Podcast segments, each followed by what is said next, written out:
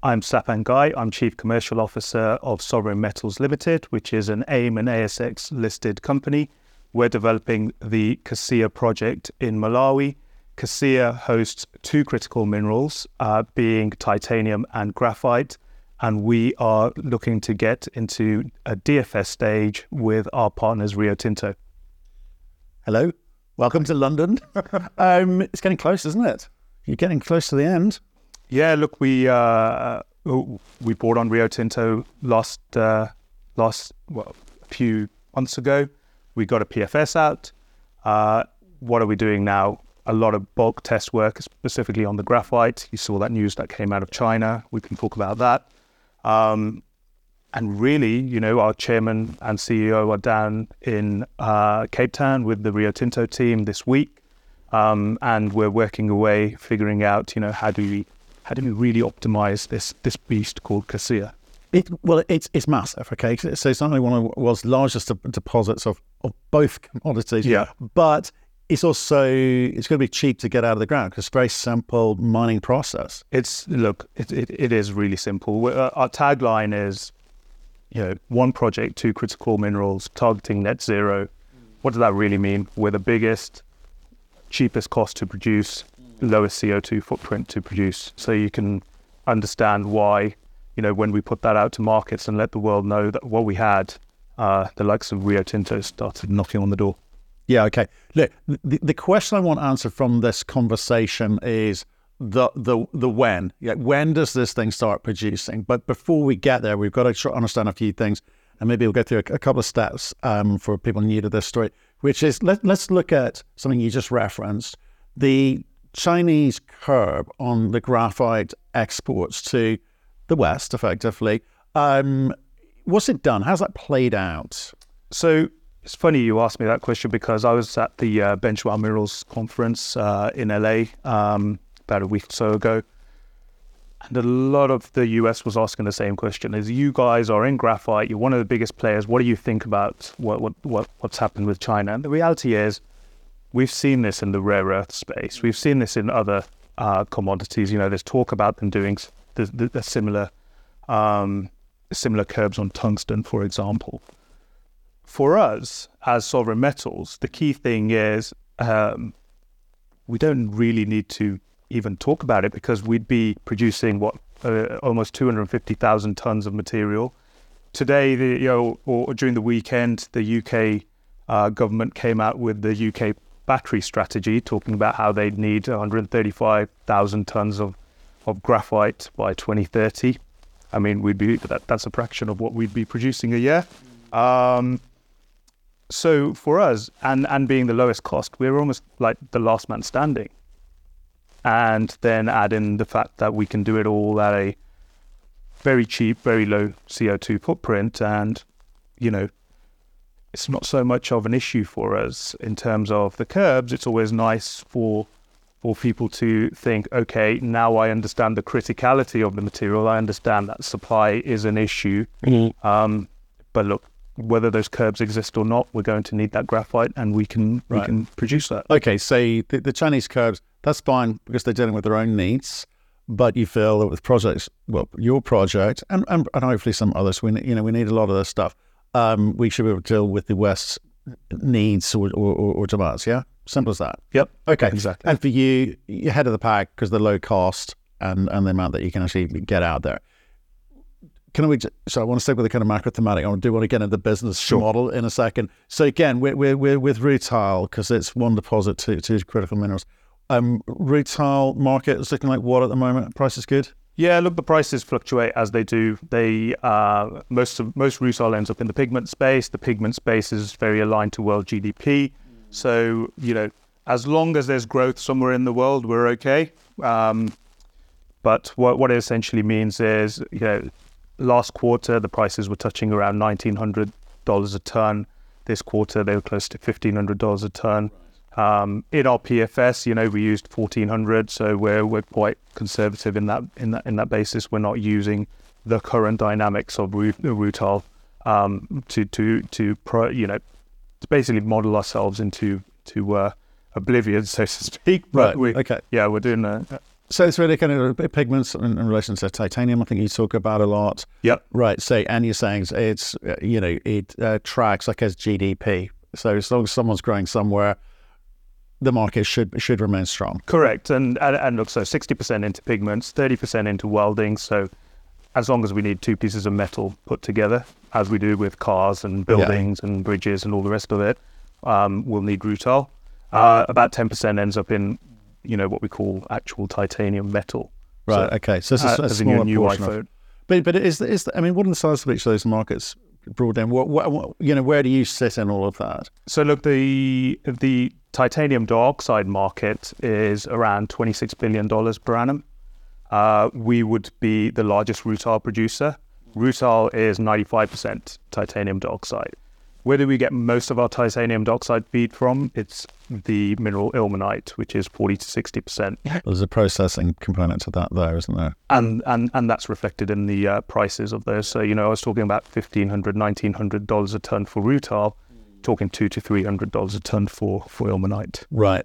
And I think there's, there's some ESG components to all of the above as well, which is part of the funding uh, story for you. Exactly. You know, as humans, how do you how do I get a forty percent product to eighty percent or above? I either roast it or I smelt it. You know, lots of CO two emissions, lots of uh, heat energy, etc., etc. Whereas what we have in the ground, pick it up, it's ninety five percent already. Right. So natural rutile, I think you're calling it. That's the one. I quite like that phrase when I read that natural rutile.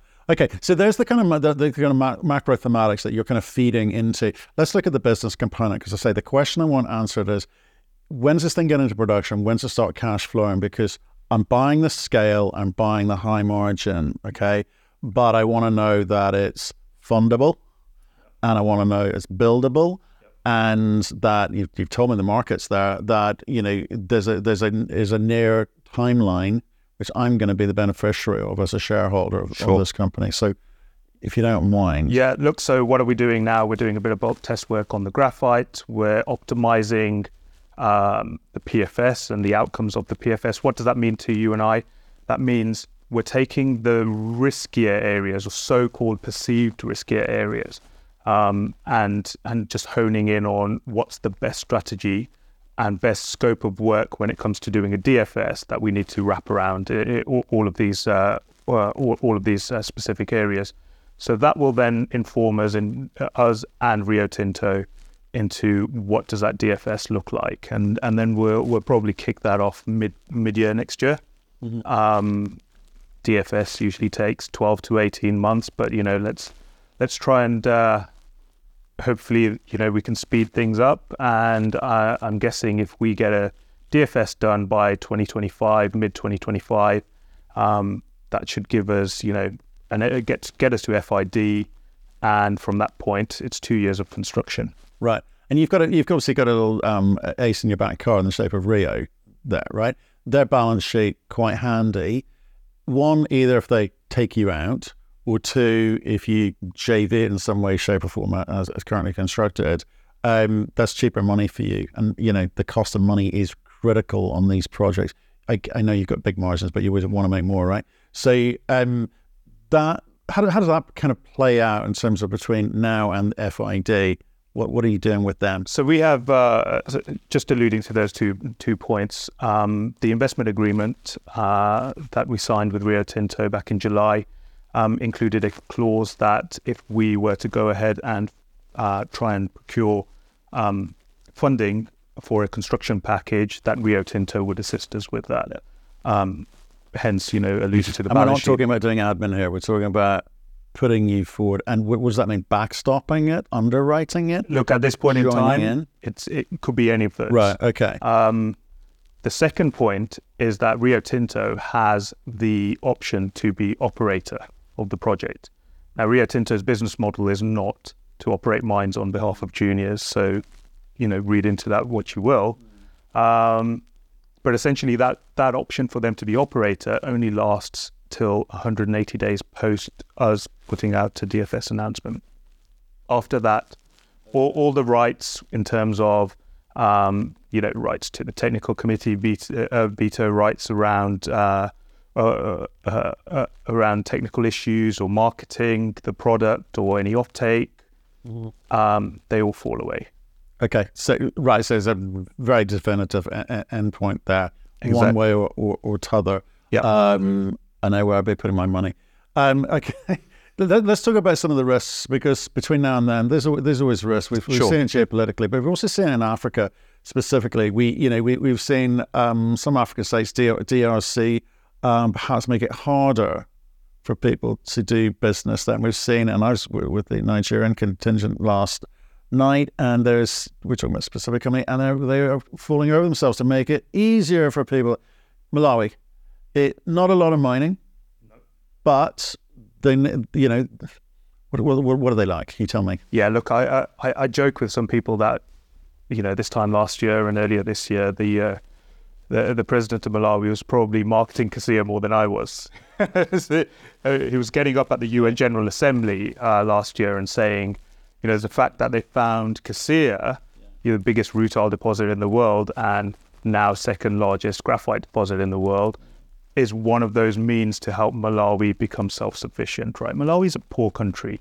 Its its GDP is very much based on, uh, or uh, a significant proportion of it comes from foreign aid they are working towards becoming more less frontier and more developed and more self-sufficient and part of that is this three-pronged strategy that they have where they're targeting agriculture tourism and mining so it's nice that we fit into the Yeah. the governmental bucket of mining um, and you know his excellency was over meeting joe biden earlier this year and they talked about uh, having U.S. money and fund flow into into Malawi to help bolster that, and those three uh, specific uh, areas as well uh, of agriculture, tourism, and mining. So, you know, we're seeing a, a, a lot of commitment from the government to move Kasiya forwards to help Sovereign and to help us all kind of advance this project in the right way.